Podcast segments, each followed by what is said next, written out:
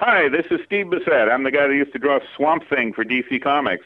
You know, now that all the drive-in theaters have been torn down, there's only two things to do on Saturday: either stay in bed or listen to Sci-Fi Saturday Night. And on the best of all Saturdays, you can do both. Tune in.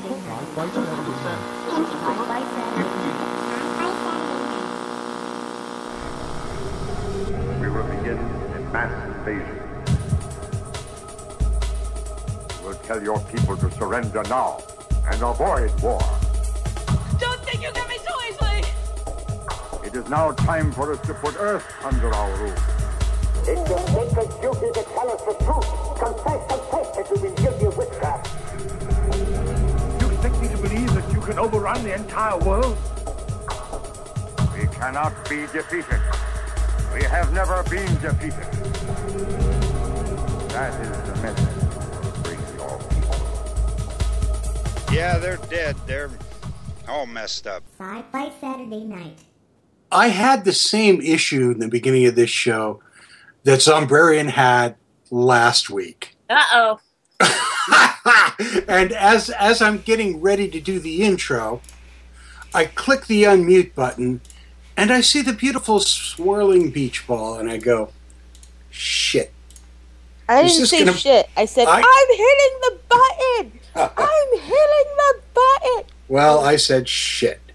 And it's it- traumatic, the and beach you made ball- fun of me. I know, and I'm going to continue to as well. Hey, Del, Hello? what are we listening to? Hello, Crab Nebula Rangoons, and welcome to Talkcast 240. Another attempt to fill your mind with what passes for nonsensical science fiction. Deep in Area 51 on the sublevel 664 Pangalactic Null G, Masters and Johnson Certified Cooking School. I'm the man without a genome, known as the Dome. Joining the Talkcast tonight, the last time we're going to have a full cast until the next full cast is a cast of full people. In the Revere Time Vortex, our violent soundboard vixen, Contessa of Sparkles and Stuff, Vice Princess of Frederick. It's our own girl genius, Kriana. This week I learned about anti heroes and how they're way cooler than regular heroes. From the stacks in her personal calm space in the Dank Dungeon's only indoor Zen garden and get and vegetable patch, which doubles as the robot reading room. Tonight playing cat herder because cats, the Zombrarian. Now I don't have anything funny to say. I'm on time. Yay! Yay, congratulations. Kind of! Yay! From the Four Color Vault of Comics in Manchester, New Hampshire, our lovely Ginger Ingenue. The woman we've all come to know and love is the queen of the Angora sweater in her pin-up series for Girl Ghouls of Famous Monsters of Filmland. In her swan song appearance tonight, it's the dead redhead. So, Masters and Johnson are cooking. Does that mean they're cooking up some love? They're they're cooking up something, and and that Lord knows. I did that because uh, I'm guessing X may still be in the room, and I expected to hear the giggle. To be honest with you. He's trying to be good tonight. So tonight we were going to have three guests. We may only have two, in which case we'll be doing other things uh, with the guests. And if you've ever, But we've done stuff- this just got real, people! Hey, Should I sign a release or something? You haven't already? Crap! Dome! I'm, I'm I'm thinking that the hand sanitizer may have been enough. Oh, Okay. oh. Our Boston Comic Con is coming to fruition, and at this point, we've been talking over the past couple of weeks. That just sounded with dirty. people- thank you. with people in events uh, who you we want you to seek out because there's something different, something uh, really spontaneous about what it is they're doing. Tonight, uh, Erica Schultz and Jenny Woods join us. Hello, thank you for having Hey, us. thanks for having me. Uh, it's kind of cool because they're two female artists doing completely different things. Oh my god, are they women? Really? They're women. I swear to God, if this was a video podcast, never mind. Yeah, no, no, no, no, no. Wow. I am wearing pants though. Damn it! oh, man, there goes the Sorry. show. So that PG Sorry rated. to disappoint you. Darn it. It's okay. So, uh, our third guest was supposed to be Jeff Vandermeer, who wrote The Kosher Guide to Imaginary Animals and works at the Shared Worlds Teen Sci Fi Fantasy Writing Camp, which is kind of cool. And hopefully, he will uh, magically appear shortly. Uh, if not, like I said, we will do other things with the guests. So, at. You've, you've never played uh, podcast God. with you. Ah, no creepier than you need to be, Dome. With no no video, we're gonna play podcast Twister. All right. Exactly. Right. Nobody else gets to play in the fun. So, with uh, as little further ado as possible, the guests. I guess. Donna, you're supposed- Are there going to be prompts for questions, or can we just talk, you know, randomly? you know, you can just talk in a random way, you know. pretty much we're going to just randomly talk about. So, uh, why don't we start with Erica Schultz? Erica Schultz, who has done Because uh, we can't actually refer to people by anything other than their first and also last name. Well, we could. Then it might be confusing. You With can all just call me Erica because I think I don't know if there's another Erica on the on the podcast. right this second, there is not. as far as I know, I, I could be wrong. Well, you may in fact be wrong. I'm just running the show here, but I could be wrong. So Erica has wrote the written the wrote the graphic novel. Oh, shoot me now! Written the graphic novel M three, uh, and worked uh, with Vincente Alcazar, Yes. who did the the actual graphics for it, and it's been around for an awfully long time. No, I wouldn't say awfully long time, but it's been around since um, when we first ca- uh, came up with M3. It was um, early 2009, and um, when we had finished the first issue, it was 2010. That's when we shopped it around to uh, different indie publishers, uh, creator-owned publishers, and um, we didn't get very much of a response for it. Uh, so we decided to do it on our own. So our first issue, I, I would say 2010, all we did was shop it around. We didn't really do anything much else with it. But then um, 2011, uh, New York Comic Con, we debuted with issues one through three. And uh, that was a pretty big deal for us. And um, as I speak, I'm actually uh, lettering issue number 11. wow, So- nice. so yeah, we've we've come a pretty long way. So describe, if you can, for the audience who may not have seen M three, what it's about. Uh, it is a crime thriller. It's very much in the same vein of uh, Bourne Identity, uh, Tom Clancy kind of uh, kind of idea. It's about a female assassin and the FBI agent tracking her. And uh, the main character's name is uh, Machiavella Maria Marcona, and so her initials are three M's, and uh, that's where the uh, the title of the book comes from. If you want a real something to real have fun with, ask Dome to repeat that for you now. Not going to happen.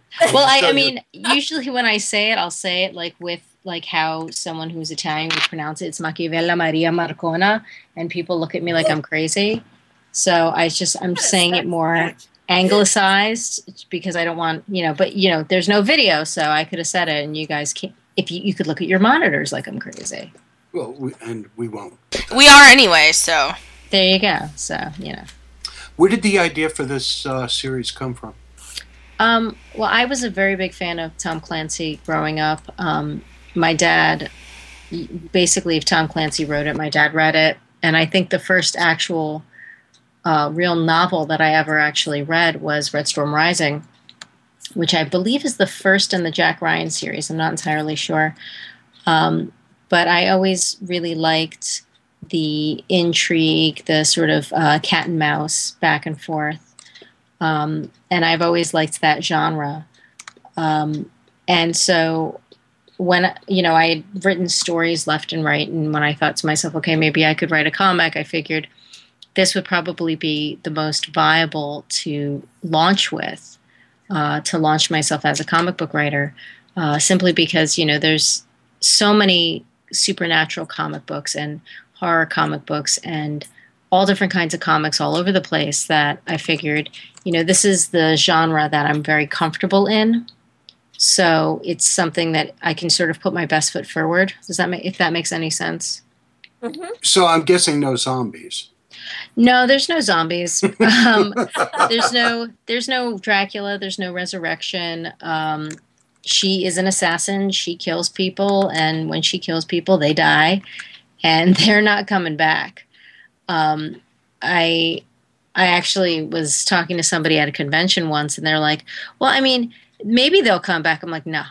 If, if you see her kill somebody, yeah, they're not they're not coming back." I'm so you know I'm sorry.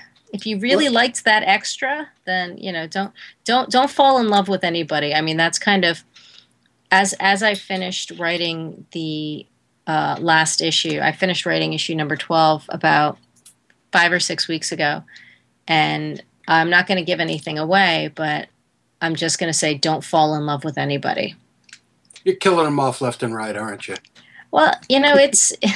It's an assassin comic, you know. Who's Exactly. That's what happens. every you know nobody's sacred um there's there's a there's a saying in writing you know you gotta be willing to quote unquote kill your darlings you know so just don't fall in love with any one character because you never know what might happen to him or her it happens in it happens in mainstream comic books all the time i mean you know Yeah, but they're in killing mainstream comic books, they keep bringing them back. Well, oh, They okay. find ways to bring them back all the That's what makes it that much more.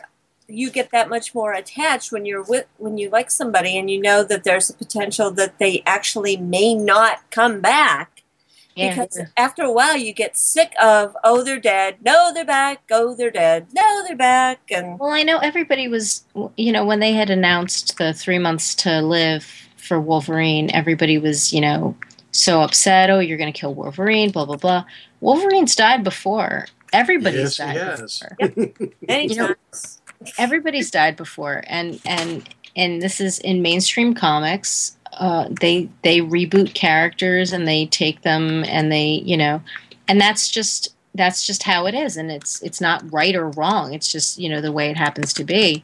Um, so i'm pretty sure we're going to see wolverine sometime soon again you know. Don't don't worry people. It, he will be coming back you know. So let's talk a little bit about your uh, partnership in this project with Vincente Mm-hmm. Alcazar. How did that come about? Um, I work at a studio. I guess my day job is at a studio in New York, and um, Vicente actually used to work at that studio, you know, many many years ago. So when he left New York and went back to Spain, which is where he's originally from, um, whenever he comes into New York to visit friends, he always sort of uses our studio as like a home base. Um, and he was in town. I believe it was late 2000. It was it was early 2009, early mid 2009. He was in town, and uh, he was doing a a one shot for DC Comics because he had originally done Jonah Hex for DC Mhm. for many years. So he, was- he was doing a one shot for DC Comics, and you know he was using our studio as a base. And I was watching him work one day, and it was just, I mean, his process is phenomenal. It's a very classic process, and um, his work is gorgeous. And one of the other artists at the studio, who is a former teacher at the Kubert School, uh, was commenting, saying, you know, you see this technique that he's using, this particular brush technique. We don't even teach that anymore because of the degree of difficulty. It takes years to master. And I was just very impressed by his work. Um, and I made a comment about, you know, if I ever, if I ever, you know, sit down and get, you know, I don't mean to be crass, but I, I think I said something like, if I ever get my head out of my ass and write my comic book, I'll have you draw it. And, you know, and he, you know, it's one of those things that people just sort of say and, you know, laugh off. Um, but I had actually written the first script, uh, I had written at least one, if not two scripts for M3. So I had brought in the script a few days later and I had given it to him. And he said thank you and he took it and he put it in his bag and he went back to drawing.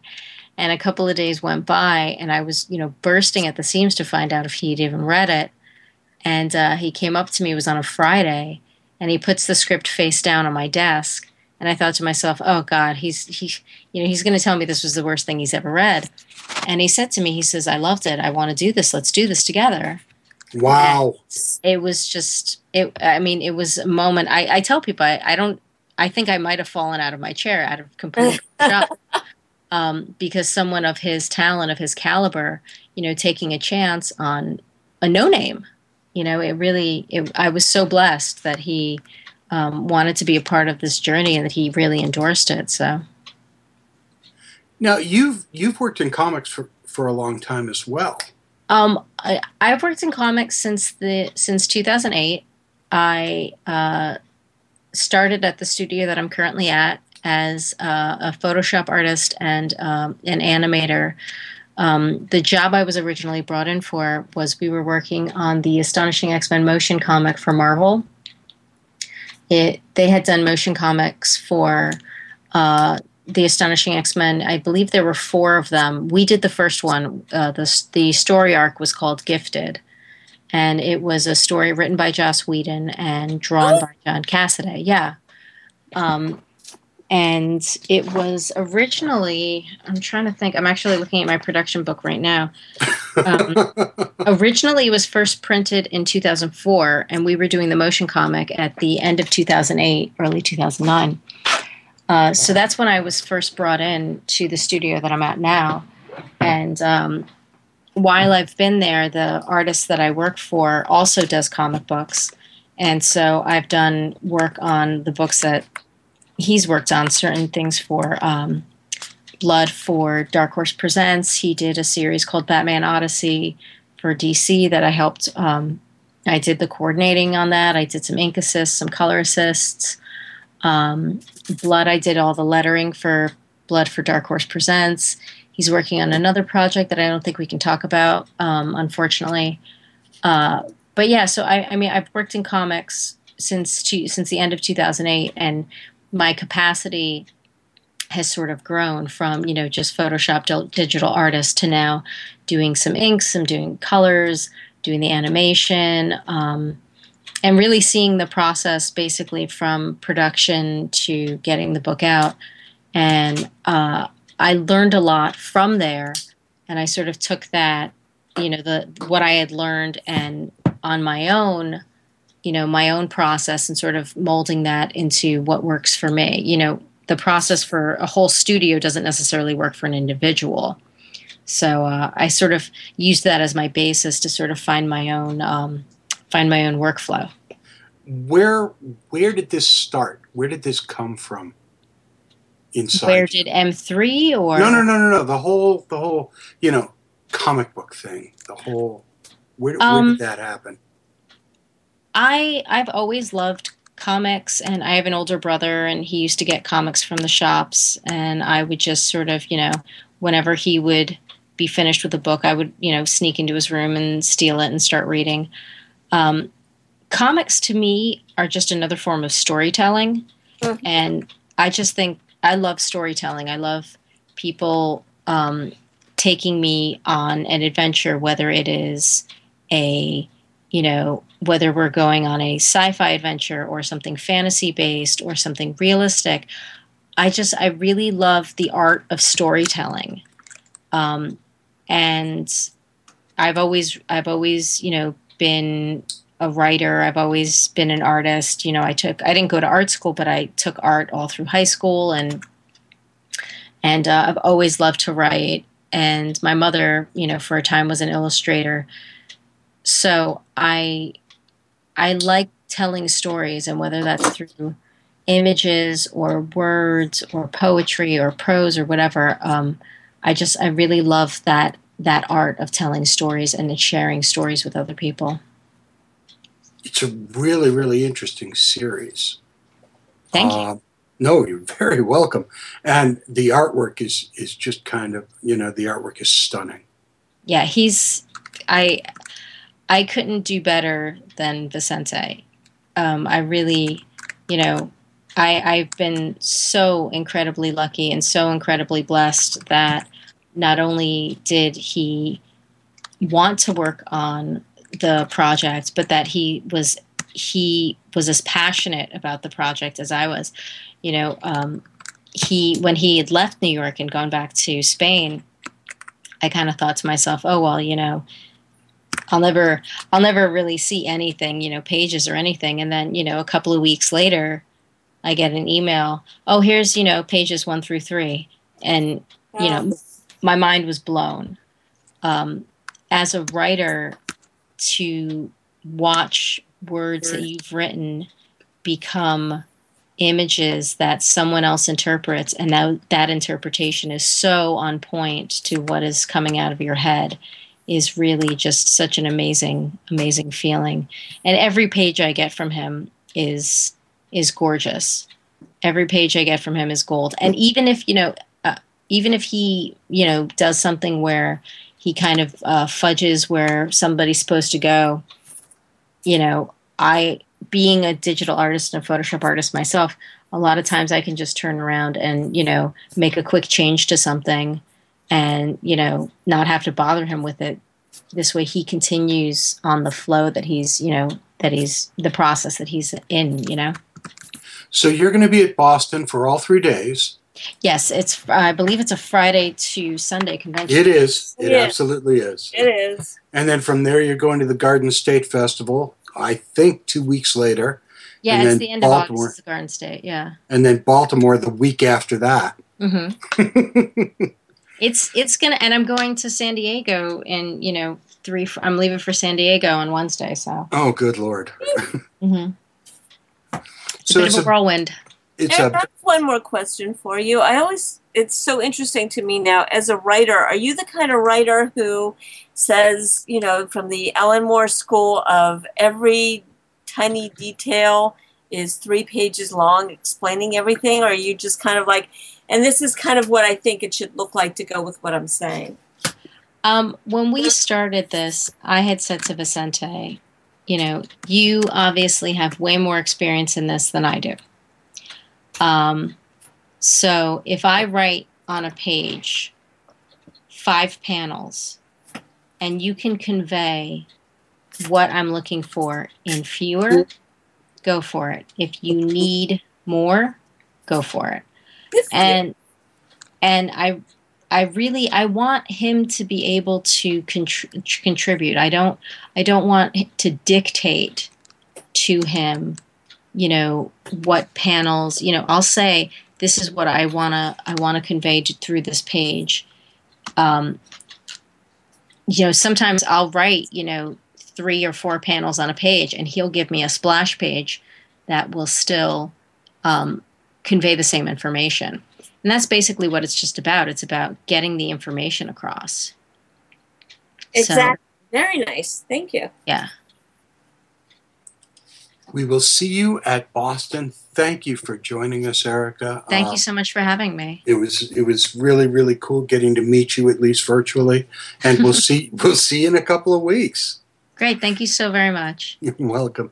Next up, uh, Jenny Wood. Jenny is the creator of a graphic novel called Flutter. Flutter has been called one of the best LGBT graphic novels ever. Jenny, welcome to the show. Thank you. Thanks for having me. Oh, it's a thrill, absolutely.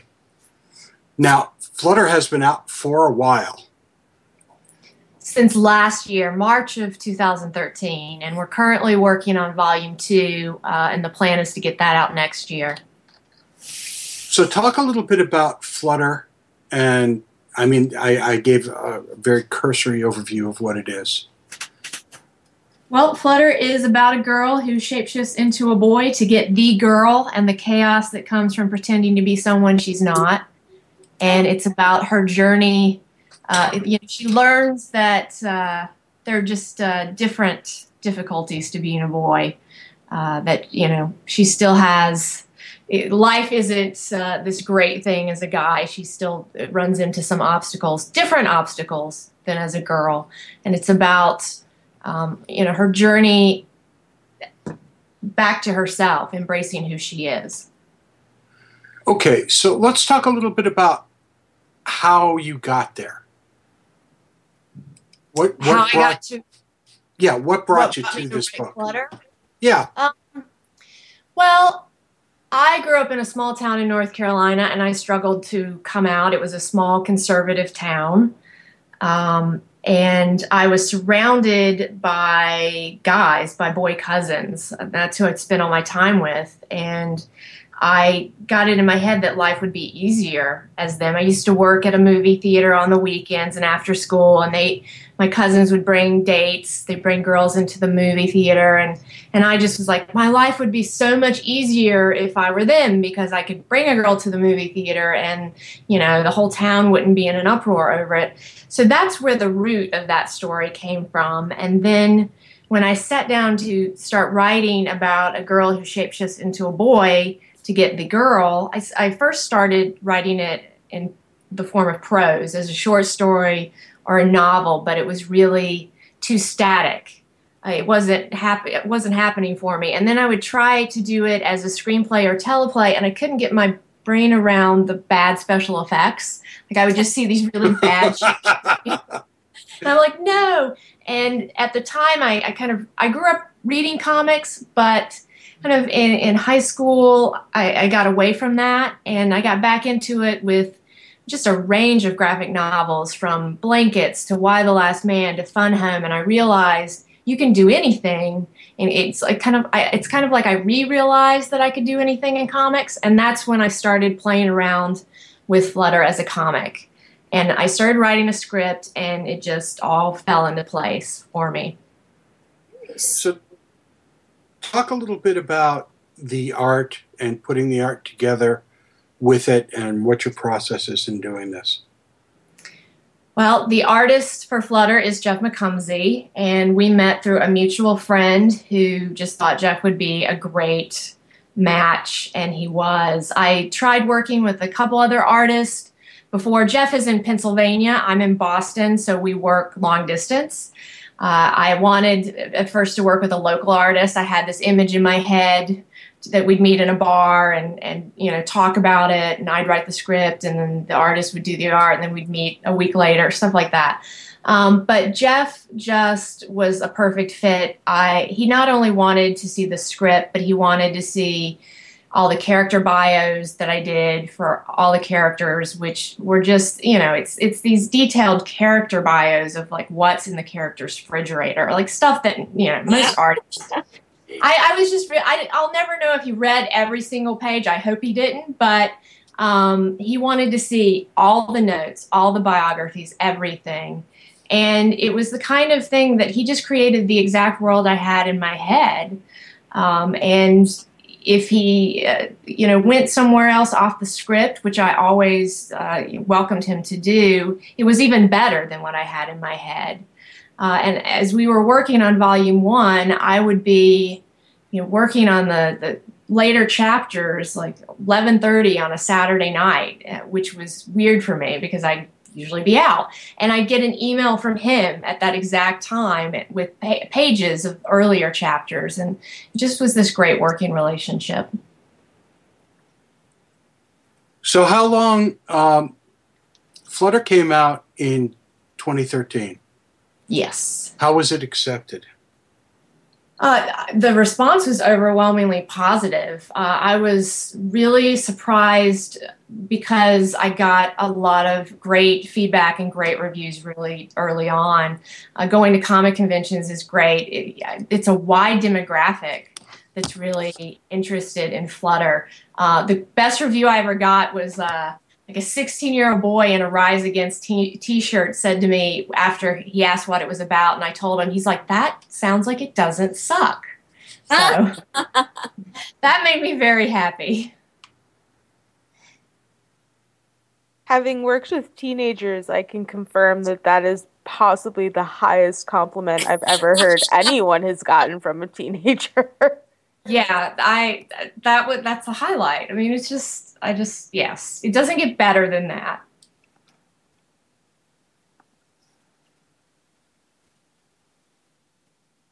Uh, I think we lost the dome here. I don't know what's going on. Dome! Dome! Right. Jen- Jenny, why don't you tell us a little more? So you went through um, volume one, and you're working on volume two at this point, or is it?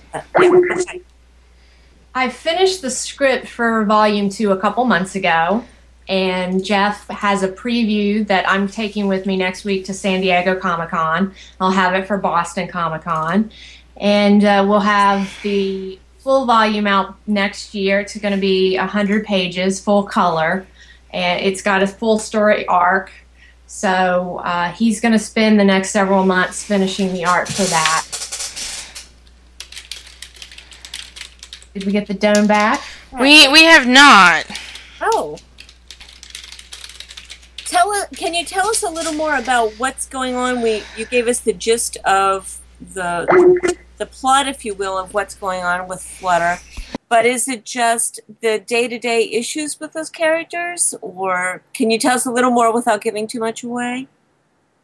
Yeah, it's you definitely get Lily's the title character, and she shapes shapeshifts into the boy Jesse, and you get her day to day life as this guy in a new school, and how he's treated differently than she is. He's the new guy; she's usually the new girl. She and her father are on the run, and uh, so she's used to being the new girl, and she's used to be being teased and bullied. Well, as Jesse, the boy she shapes in, into, she's she's very popular. She's, uh, you know, girls are into him. Guys, you know, are are totally wanting to be his friend. He tries out for the basketball team.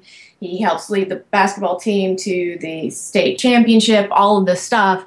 There's also a, a larger story going on of why they're on the run, uh, of why she can shapeshift.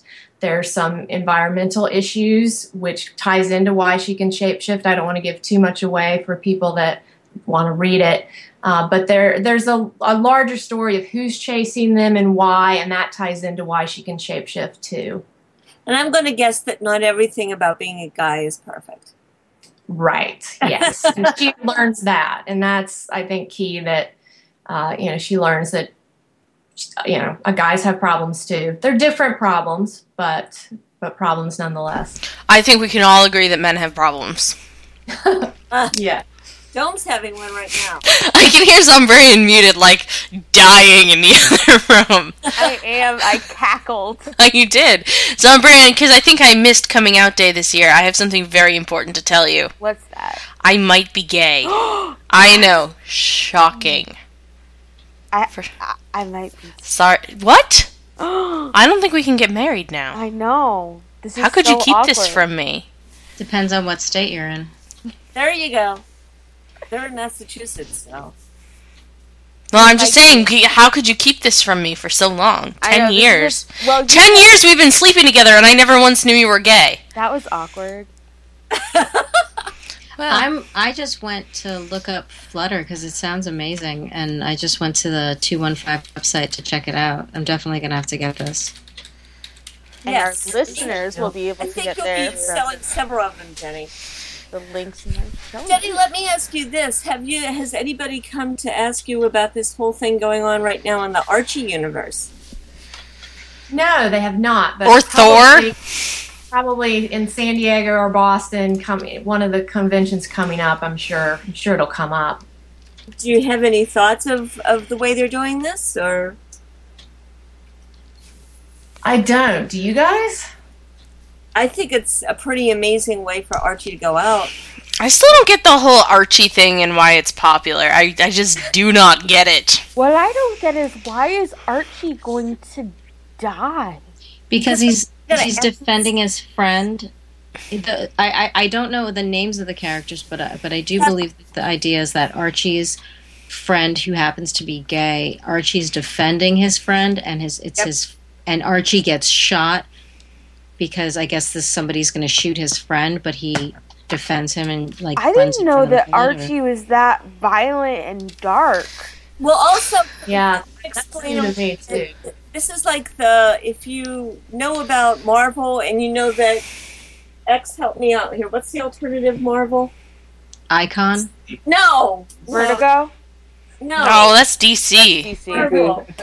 the other Marvel when they start. I, I will say I only know that because I just like looked The into getting Ultimate- the every single. Marvel. Oh, the Ultimate Universe. Right, there's the Ultimates, and it's Okay. a little different. And with Archie, this is a, a kind of spin off from Archie where he did get older, and things like what would have happened if he had married Veronica, if he had married Betty, if he had gone on and, and become an adult and had responsibilities and things like that. So, like, this isn't the ones you get in the line at the grocery store where it's like Archie loves Veronica.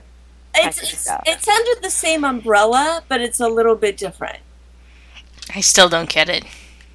No. Well, it's. I think when Archie first came out, I think it was it was a very different time, and I think the you know the whole idea of you know your your boyfriend, your girlfriend, you're going steady. That was very. It was very Americana back then, and I think for a very long time they sort of kept that, but society changed and you know kids changed and people weren't weren't really up for that anymore.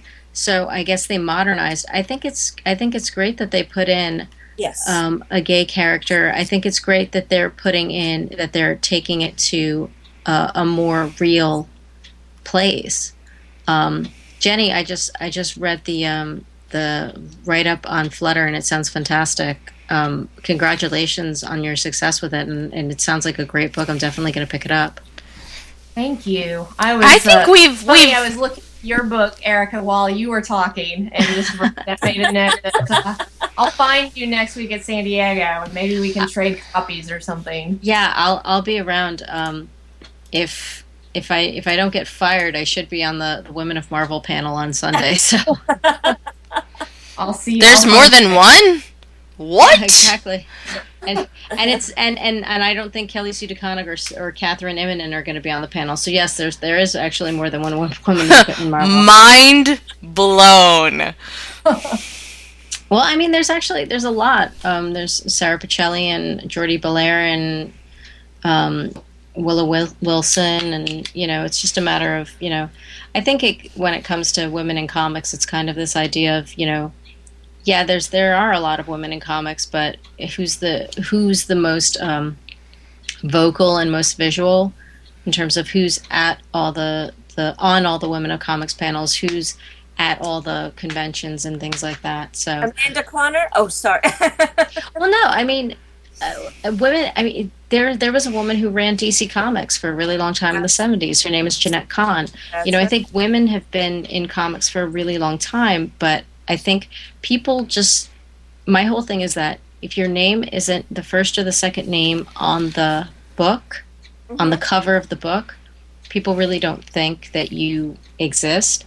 You know, there women have been in editorial for a really long time. Women have been in the bullpen for a really long time, but um, if your name isn't on that front cover, people just are like, "What? There's no women in comics." There's plenty of us. We're just not as vocal as we should be. And yes, there should obviously be more, um, because there is a huge disparaging number between men and women in terms of the industry. But I mean, I worked in advertising for many, many years, and I can say that in advertising, you know, in advertising creative, there was a huge disparaging um, different, you know, there's a huge difference between how many male copywriters they were versus female or male art directors versus female. So, I mean, oh my God, were you a Peggy? was I oh, Peggy? Oh, no. Don't go there, please. I don't watch Mad Men, so so I You're I fine. Don't, Trust me on this. I was Character.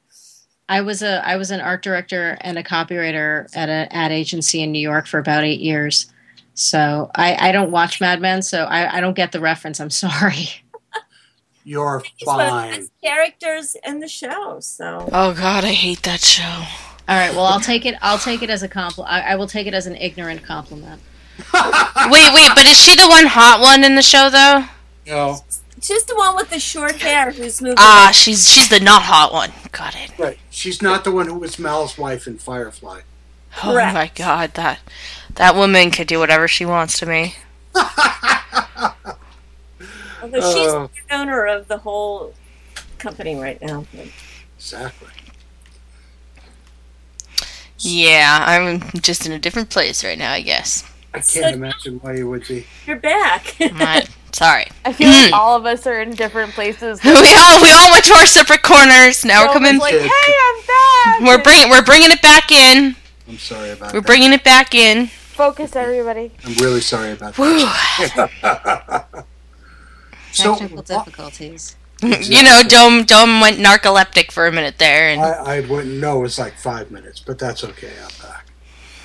So let's talk a little bit about Boston, and you know why you're why you're doing Boston Comic Con this year. Um, because I have a lot of friends up in Boston that complain that I never come to see them, and I never have a reason to go up to see them. So, no, um, I had a really great time at, the, at Boston Comic Con last year, and it's. I figure why not? It's it, it's a great city. I love Boston. It's a great city. It's a great crowd. Why not? Last damn year, right. Last year was one of the oddest conventions we've ever had. Yes. Everything that went on, and and I think it made the event so much stronger than it would have been otherwise. And just building on it for this year is going to be amazing. I'm really Yes. looking forward to it. It's the And- first time it's three days. Yeah. Uh, it's exciting, and second year in in the this venue. So, and yeah, I agree with you. I, I think that last year, because of what I it just it, it the convention just rose to another level, rose to the occasion, and and just was a bigger success than than ever. Um, I want to mention that uh, at Boston Comic Con that Saturday at 1 p.m., I'm part of a queer comics panel with Amber Love and love Tana Amber. Ford. Yes, I love Amber's fantastic. Um, and so she's coming in for that, and Tana Ford and Joey Stern, and it's 1 p.m. on Saturday, a queer comics panel. I'm excited about that. Very cool. That sounds like a lot of fun. That sounds like a great, great time. And uh, I can't thank you for both of you for joining us today. And Thank you Well, so well, we do have a couple more minutes. We we could talk about these these couple of issues if you guys that's wanted to. exactly where I was going. Well, now you can say it. But now, the news.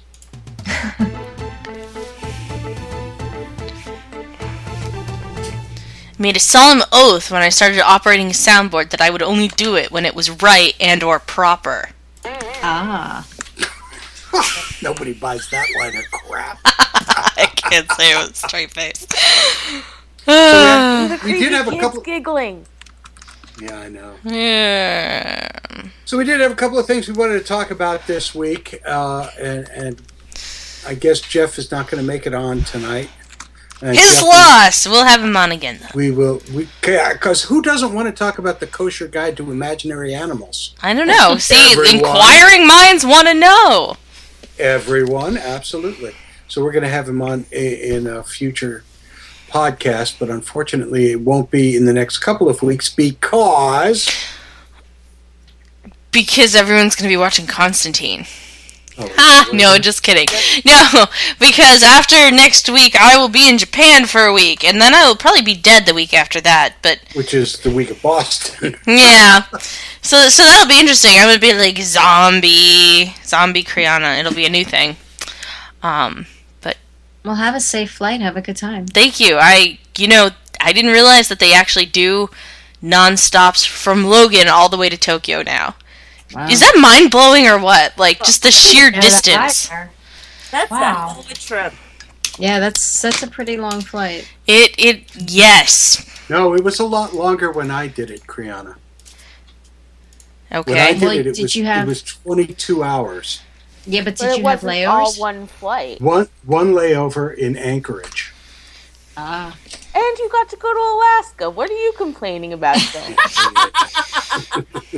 Yeah, God. I Wow, beautiful vistas. Wow. Brianna, tell us about Constantine. Okay, so Constantine was a really shitty movie and apparently a really awesome comic book. But it had Tilda Swinton in it, so we can't Yeah, which she was not that great in it. But that's neither here nor there. always flawless. That's neither here nor there. But I had no idea that that movie, movie was actually based on a comic book. Mm-hmm. Actually, I didn't think much past that movie except for wow, Keanu Reeves really sucks. And now, funnily, I think holy shit, Keanu Reeves sucks so much more than I thought. Yeah. Um, so NBC has ordered for the fall uh, a series called Constantine, which is about John Constantine, Hellblazer. Actually, it's supposed to be Constantine. I hate to be the critic, but in the comics, he does say specifically it's Constantine. Yep. and um, so so I was like, okay. I, I, I looked at the show briefly.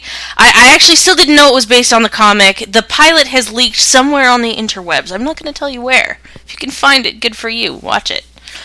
Um, and I downloaded it, and I thought this is going to be either really cool or really fucking terrible. Uh, it, it- it's gonna be it's gonna be one of those things that's gonna be incredibly faithful to the source material, or it's gonna be you know one of those things like Salem where they just sort of use all the names from old Salem, but it's really nothing like what actually happened. So you're just gonna have to forget all the actual history. Um, and I started watching it, and literally like five minutes in, I was like, "What is this?" And how has it not been in my life before? Didn't, didn't you call me at that point? Hold Yeah, on one what's this? second. Hold on one second. As a reference, while she's answering the phone and oh, I'm gonna answer the phone. Never mind. If you hear somebody in the back going, "Hi, Angelo's Pizza," you know what's going on right now. So so at that point, sorry, getting back to getting back to cause Constantine. I'm sorry, I'll have to get used to that. Um at this point I look it up on Wikipedia. And and I think at the bottom of the Wikipedia about the comic it says, you know, there's been numerous, you know, uh, television and comic and movie series that have taken um, inspiration from this series, like um, Hellboy, like Supernatural. Mhm. Uh, what was the other one? Uh, I'm dying here. I can't remember it. But basically, all the things which I love. And I was like, how has this not been in my life before? And then I watched the end of it, It's horrible. and it's. No, it was so good. It was so good. I mean, I ha- I haven't read the comics. Now I have them all. I will be reading them shortly, so I, I don't actually know how faithful it was, but I feel like it must be more faithful than Keanu Reeves because I feel like he actually had emotions. I was like, I, like I got a sense for who he actually was. That he was like an interesting person that I would want to know more about, like instead of Keanu Reeves with his face. You know, his one He face. has- he has He has the one one face. It's when it called works, Blue it. Steel. You know. it. Um, it never really works actually. Um, Uh, it worked in the Matrix, the first one. For the sec for the for the second half of the movie, it worked. For the first half of the movie, it looked lame. It didn't Well, work he for the other had two. like in line the first half. They were all questions. Take the red pill. I don't know. Anyway, so I, I finished this episode. I don't know what particular, if it was based on a story of some sort. I'm gonna have to figure that out. Um, that was in the comic book, but um, the actor that they got to play John is fantastic. Like I can't even describe. He is so good and the only reason I don't think they got Joss Whedon to write this show is I know they didn't get Joss Whedon to write this show, and his humor's a little drier than Joss Whedon tends to write, which I think is perfect. Um, but it's very, Yeah, for this sort. it's very quippy and sarcastic and snarky, and he's all attitude, and apparently that's what makes him an anti-hero. Which means that regular heroes are lame and anti-heroes are much more fun. Yeah. Okay, I, I just didn't realize that being an anti-hero was a thing. Like, why they're still heroes? They just have bad attitudes, which is awesome. That's true. That's exactly. So, yeah, I, I, so now I have a new obsession, and I cannot wait till frickin' October. The end of October, I have to wait for. Now it's kind of an apropos time to do it, being around Halloween, but God damn it, NBC, film it faster. Well, they're filming it fine. It's fitting it into their schedule. I mean, if I had if I had to say one bad thing about this whole pilot, and I just hope they recast the main character girl. Because compared to the rest of the cast, she's not up for this. I, th- I feel like if she were surrounded by other teens, she'd be fine. But, like, they've got some serious awesomeness going on there. Like, some serious awesomeness. Well, and people have also grown into roles as well. So And you know, it's Yeah. it's weird that the a chance. effects the effects are kind of like what you would see in an actual horror movie but on TV. So you're not expecting necessarily to see that come out of a TV show. right. You know when you watched the first episode of Walking Dead and you were like, okay, and I'm ready for cheesy zombies, and then they were actually really good zombies. And you were Mhm. like, You mean when you first saw the little girl? Yes. Uh, yes, and you were like really excited about the special effects on Walking Dead. It's Mm. exactly like that. You know how the demons are in Supernatural are kind of half-assed? This is not like yeah, that. Many times. This is Black not contact like lenses that. is Scary. I look just like a human. Okay. Except not. okay. I, I mean, don't get me wrong. I love Supernatural, but damn. Yeah. So Speaking something of called who love Supernatural. I have a really good segue, Dome. I'm sorry. I have Okay, to- take the segue from me. Go for it. Okay, so speaking of people who love Supernatural, and this thing called Super Wholock, which is a mashup of Supernatural, Doctor Who, and Sherlock, for those of Oh, you who are God. not Tumblr users. Oh my God. And for people who are basically Tumblr users and who like to talk about their fandoms on Tumblr and uh, do that kind of stuff. It's time to talk about DashCon, isn't it is time to talk about DashCon. Oh, so God. apparently, a while ago, someone said, "You know what would be fun is if there was a convention that was Tumblr but in person." And so they had a crowdfunding. and funnily, they did not shoot this person on site. Yeah, they they listened to this person, which is your first thing about Tumblr. Um, so they had a crowdfunding thing, and they told everyone that it was funded, and then they held this convention. And on Friday night, as everyone got there, the organizers said, "Hey guys, guess what? So, um, we told the hotel that we were going to pay them as people bought tickets, but now they're saying they need seventeen thousand dollars right now at ten o'clock at night on a Friday, or they're going to kick us out." And they literally passed a bag for cash. Oh God. Passed. And the more ridiculous thing here is, is that people put it in there. People put money in there, yes, and people contributed on their website. Like people who were not at the convention, which probably is why they donated. Because if you were at the convention, you would know things like they couldn't pay their guests, so all the panels got canceled. They, um, they for everyone who paid to go to the Welcome to Night Vale panel, for which people paid extra, and then got Oh, canceled because they couldn't pay the people from Welcome to Night Vale. They um said, okay, well. You can't go see Welcome to Night Vale, but you get an extra hour in the ball pit. The ball pit is about the size of a child's wading pool and is inflatable. No, it's it's literally the size of a child's wading it pool. It might be a child's wading pool. And it's full of like plastic balls. And it fits maybe like six adults if they're all crammed in there. Yikes. And it's in the middle of this empty hall with like some tables and a Ugh. concrete floor and it's you if you look up the pictures it's just the saddest thing. Yeah, so apparently all of Dashcon was the saddest thing. Um, and there still is a lot of debate over whether it was a humongous scam or if it was just that the organizers were so Disorganized? disorganized and so inexperienced that they just failed on every level. Let's see. Raising a crap ton of money on a very short time period and then disappearing. Yeah, that's kind the of. first, red, the first red flag is that it was in Schaumburg, Illinois. Yeah. and Looking they at this right expected now. five to seven thousand people, which you know, when you think about San Diego, doesn't Is- sound right. that big.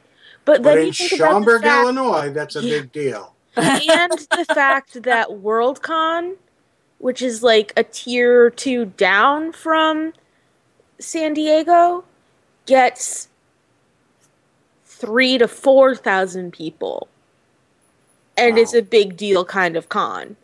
Wow. And last year, Boston Comic Con had almost 30,000 people. Yeah. Well, but I mean, Worldcon is an established, respected con, and it Right. gets three to four thousand people. And these people expected their first year Tumblr convention in Schaumburg, Illinois, to get five to seven thousand people, and they needed that many people to come in order to cover their bills. So Not very, very quickly now, Dead Redhead, Yo. your last official act on the show What? is the That's gonna final sound boss. kind of funky, but go ahead, Dome. It, it's yes. Don't start with me, young lady. No creepier than you need to be. Mhm. Our our very last official from uh, an official of Boston Comic Con roundup. What have you got for us this week, darling? Well, what I decided to do is try to look for people who are friends of the show who are going to be there, who are quite a few. Um, so, and I know we don't like to do lists, but I was just trying to pick out people who, again, friends of the show. Sarah Richards going to be there. We love Sarah. Tom Sniegoski, he's been on. Great author, works with Chris Golden. He's going to be there. Ben Templesmith, who did those amazing pieces for us when we were trying to help raise money for Spider, for Right. the for um, the um, For You his know. medical expenses. Thank you. Exactly. Uh, Norman Lee, who has been on the show before and is a big fan of, of all of us when we're down there. Not to mention our folks, again, I'm going to put out Jeremy Bastian because, folks, if you've never seen his work, Dome and I can definitely attest. You, you have to it's phenomenal. Go see it. Give the man some money because he deserves it. Just shut up and take my money. That's right. Exactly. Uh, one of the My Little Ponies artists is going to be there for those of you who are into that kind of thing. Uh, Tim Bradstreet, who, if you've ever done any kind of uh, role playing, if you've owned a White Wolf rule book, you own pieces of Tim Bradstreet art. And that's there. Uh, Tim, Tim Seeley, who did Hack and Slash, who, which was an extremely fun uh, horror comic. Um, he's going to be there. Um, and again, from tying into folks we were talking about earlier, Dan Parent, one of the creators of Archie, and the person who created Kevin Keller, the character who's kind of wrapping this whole thing up, is going to be there at Boston Comic Con and would probably be more than happy to sign those issues if you bring them up about the last of Archie. So there you Before go. Some pretty kill him off. big stuff before they kill him off. That's right. Good So- riddance. That guy was a square. I- I don't know. You have no idea. So, I want to take I want to take just a moment to say goodbye to someone who's been with us for quite a long time. Dead Redhead is leaving the show after tonight to become a doctor. Not a medical doctor, but she'll be able to play one on TV when she's done. unless you Going- want her to be, in which case I think she might oblige. I know, I know, but that's a whole other. That's just from personal experience. I mean- husband, she and her husband, Illustrator X, have been a part of this show since the very beginning on Clear Channel, and we're going to miss them both very much. And I just want to take a minute to thank you and Illustrator X for everything that you've done for us for all these years. It's been uh, a seven or eight year relationship, and I'm going to miss you guys both very much. Well, we have loved our time. X is here, even though he's being quiet. Say something, X, for goodness sake. I love you, Dome. Aww. Thank you, Sugar Pants. Creepy jar! I did it all for you. wow. So you, Not to give Harlan your address. I was gonna say that this calls for the creepy children laughing sound. pretty much. Is that like the children of the corn laughing? I think so, yeah. Mm-hmm. So, guys, I want to thank you very much for all that you've done, for all the years that you've worked with us, and uh, you're going to stay in touch, and you're you're always part of the family here. For the very last time, Dead Redhead, let's do an ending here. So, Kriana, All right.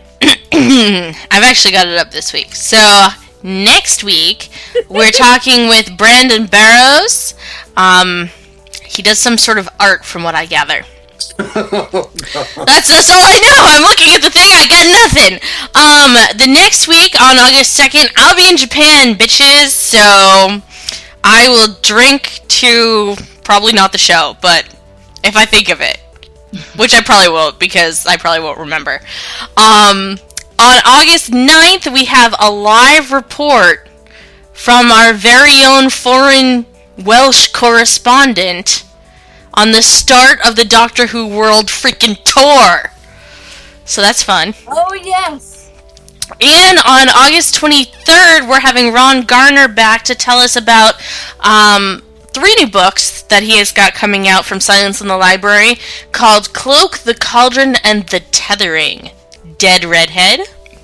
Sci-Fi Saturday Night is the official podcast of Boston Comic Con, Granicon, PopCultureExpo.com, Rhode Island Comic Con, BooksandBooze.com, and ComicArthouse.com. Visit ComicArthouse.com for the best deals on original art from dozens of your favorite artists. Tonight's outro music provided by Lawrence Made Me Cry. Check out more of their grooves on LawrenceMadeMeCry.com. And our intro music, as always, is by Rob Watts. Find his work on RobWattsOnline.com. Beloved Dome. I want to thank our guests who joined us tonight uh, from Marvel Comics and M3, Erica Schultz, and uh, Jeannie Woods, who's the author of Flutter. Thank you so much, ladies. I want to thank our, our, our cast tonight. It's rare that we have a full cast, and we're not going to have one again for a while. From the revered Time Vortex, the sweetheart of the soundboard, Kriana, and our Grammar Girl Zombarian. Thank you so much, ladies. I'll just be in the silent reading room uh, catching up on Hellblazer. Only 300 issues to go. You should be catch up on Constantine. and learning how to pronounce it. Man! From the Four Color Vault of Comics, thank you so much, Dead Redhead and Illustrator X. We're going to miss you guys. Absolutely, and and wait till you get this to the stuff where um, who was it that started writing Constantine? That was so oh Glenn Garth- Fabry. No, No, no. he was doing the art. Garth Ennis. Garth Ennis. When Garth Ennis starts writing, oh my God! I even I even forgive the series for having Neil Gaiman write some of it. That's how much I think I'm gonna like this. There we go. I for, I forgive it already. I This is- pre-forgive this it. Is, this is Dome saying, Genie shared pain is lessened, shared joy increased. Thus do we all refute entropy. Good night, everybody. Good night. Thank you so much.